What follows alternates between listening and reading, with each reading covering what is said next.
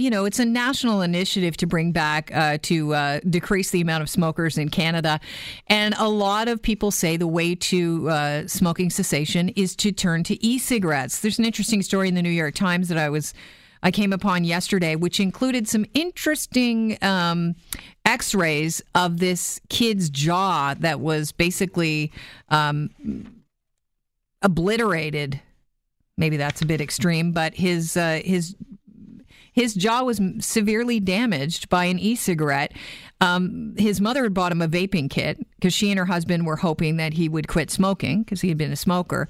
And this is last March. She and her husband were sitting in the living room. They heard this loud pop, and in runs their 17 year old son holding his bloody jaw.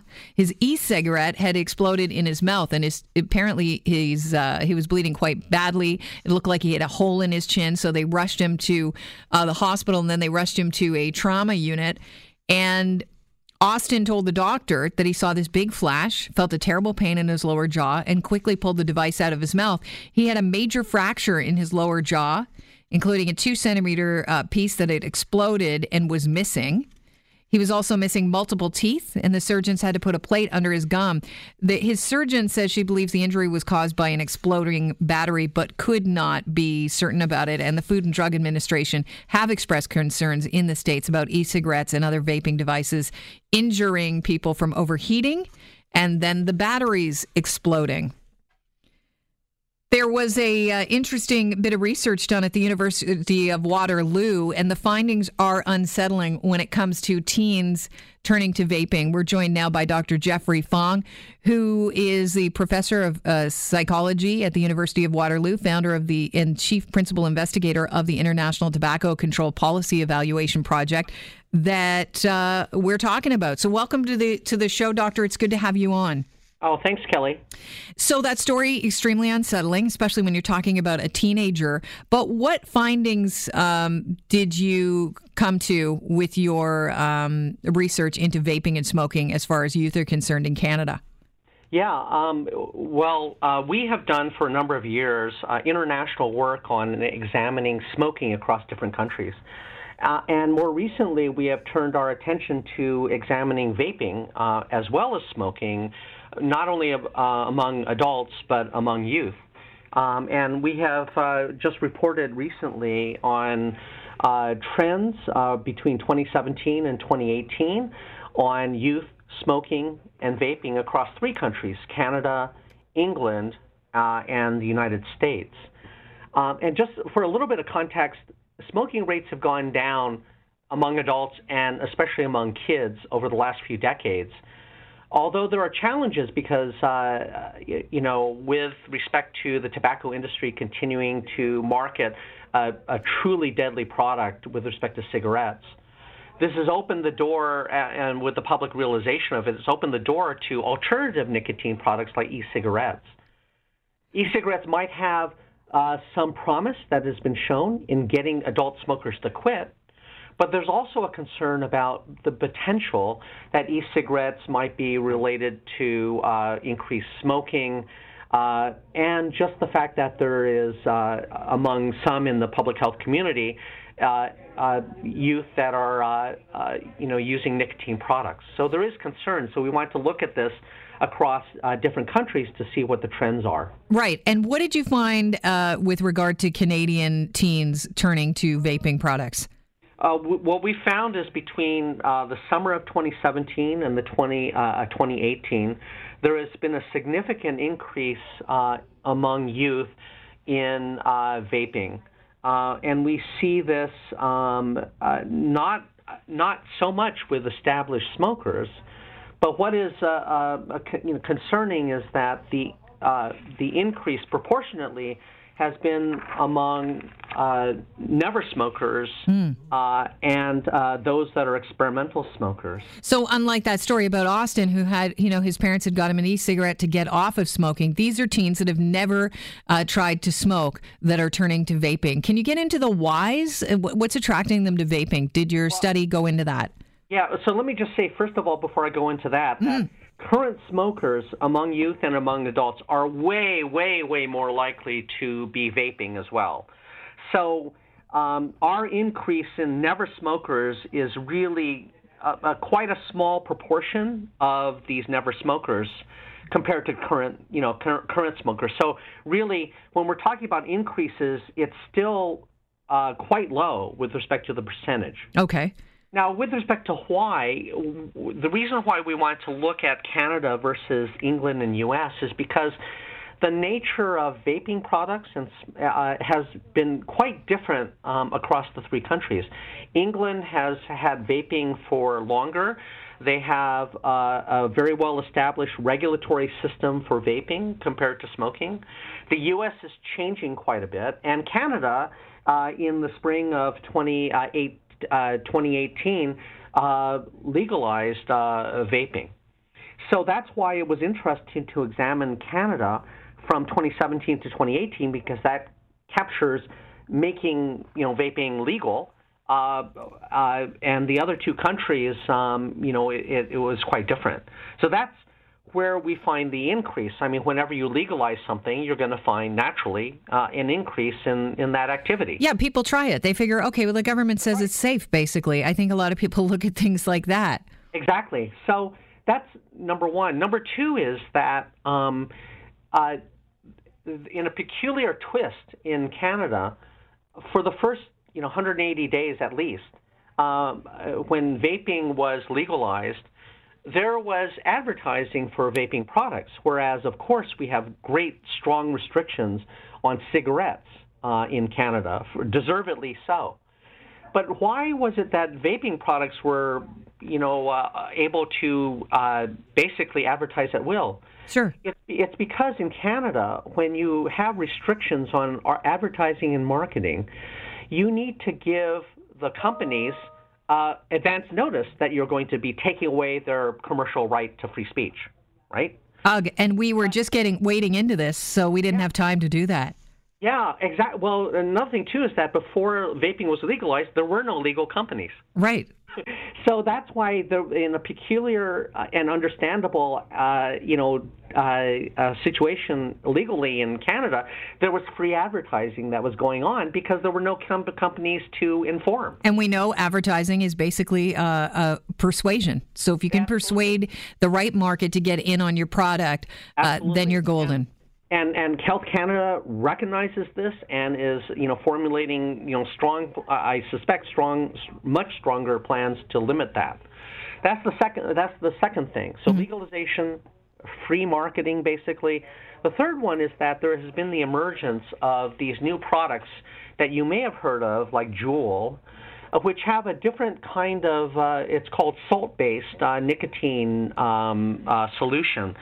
And it turns out that that has um, uh, been associated with uh, a more powerful kick uh, for the nicotine that's present in the e-cigarette. And the fourth one is that Juul and other kind of salt-based pod e-cigarettes have a coolness factor. Uh, mm-hmm. Uh, that is, it's uh, you know, Juul itself looks like kind of like a USB stick. It's easy to use it uh, without being detected. It doesn't have all this vapor and you know these clouds of vapor, and so there's kind of been a coolness and a tech factor to these new products. So to to disentangle all of that to say which one is doing what is extremely difficult to do because they happen all at the same time. But what you can do is talk about the nicotine kick, which, you know, you said the Juul uh, delivers a higher nicotine kick. I think a lot of people are walking around, especially young people, under the impression that this is actually, if you vape, it's not going to do as much harm. Uh, yeah, and I think that if, I think that um, any government uh, and governments all over the world have taken different approaches need to figure out what can we do to regulate uh, e-cigarettes so that they um, are encouraged by smokers to get off of smoking, the by far the most deadliest you know consumer product ever. It kills uh, basically half of its regular users. Uh, and vaping is much less harmful. There is debate about this in the advocacy community, but among the scientific reviews, it's much less uh, much less harmful than cigarettes. Yeah, but I think it's interesting because you say it's much less harmful than cigarettes, but I think that yeah. that is not. It doesn't equate to no harm. And I think there's oh, a lot of teenagers no, walking around thinking, "Oh, this is harmless." Right, and any advocate of vaping who says no harm, yeah. Uh, I don't, I don't believe there are any, but but I think it's more like those people who are a- anti-vaping who claim that um, vaping advocates say that. I mean, right. from the scientific perspective, it's very clear that there is harm, yep. just much less harm than cigarettes. That kills half of its half of its regular users. So what can we do for you know governments? What can governments do to bring out the attractiveness of that for the adults while yet protecting the kids from from from use, especially those that, that are not smoking? And that's a balance that's very tricky, and different governments have taken different approaches. And I think Canada is in the middle, but there needs to be more done with respect to the marketing and, and you know advertising of these products. Um, and that uh, remains, uh, you know, something that is that Health Canada is is considering right now. San Francisco is set to become the first major U.S. city to ban e-cigarettes. Cigarettes. You've done research on, you know, uh, why people are, are picking up e-cigarettes. Any? Do you think there's any appetite for Canada or a major city in? in Canada, you know, I would think Vancouver maybe would be the most logical one to be the uh, to follow that ban. Yeah, um, well, at the federal level, uh, you know, vaping is now legal. Um, I do not recall from the legislation or in Canada, Canadian law whether cities can can actually make deci- uh, specific decisions on that. I, I, just don't know the mm-hmm. jurisdictional issues. Um, I do know that uh, you know different provinces you know have the ability to have different kinds of uh, restrictions on on vaping products. Um, but I think that uh, what's called for is is a balance here because these products uh, have been shown to help uh, you know smokers quit. Um, and so, where is that balance? And I think that's uh, what governments are struggling with, and that's why we're doing our research in many different countries where the regulations are different to see what you know where the balance might might be best. A lot of people bring up the idea of flavored nicotine being uh, there solely to attract you know young kids with bubblegum mm. flavor and the like.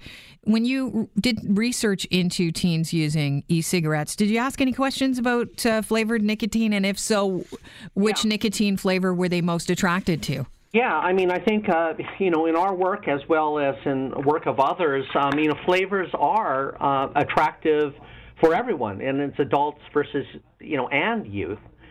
Um, there is, um, you know, some uh, more attraction to candy and fruit flavors among youth relative to adults, uh, adult smokers, but it's not overwhelming. It's not like oh, 90% youth versus 5% adults.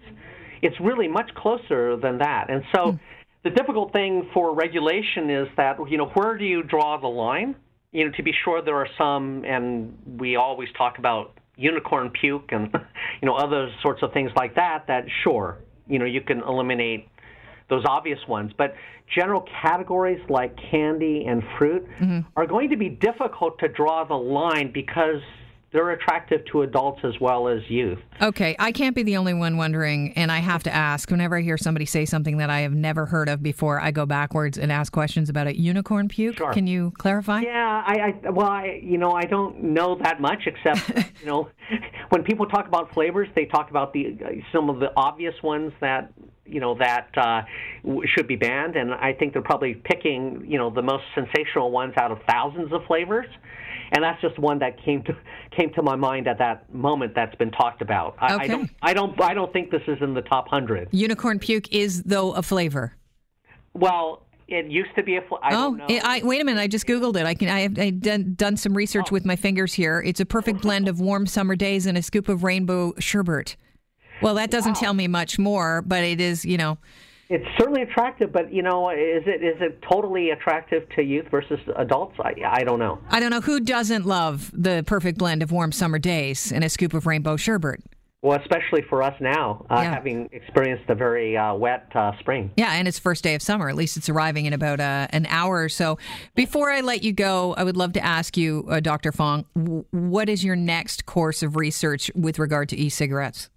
Right. Well, we're continuing to collect data on youth. Um, as well as adults, um, not only in Canada but in other countries. And I think what's really important is for us in our research to really examine not only the specific issues with respect to youth, but also with respect to adults. And this is the uh, sort of the puzzle uh, that needs to be resolved with respect to, you know, what vaping represents both for youth and also for adults.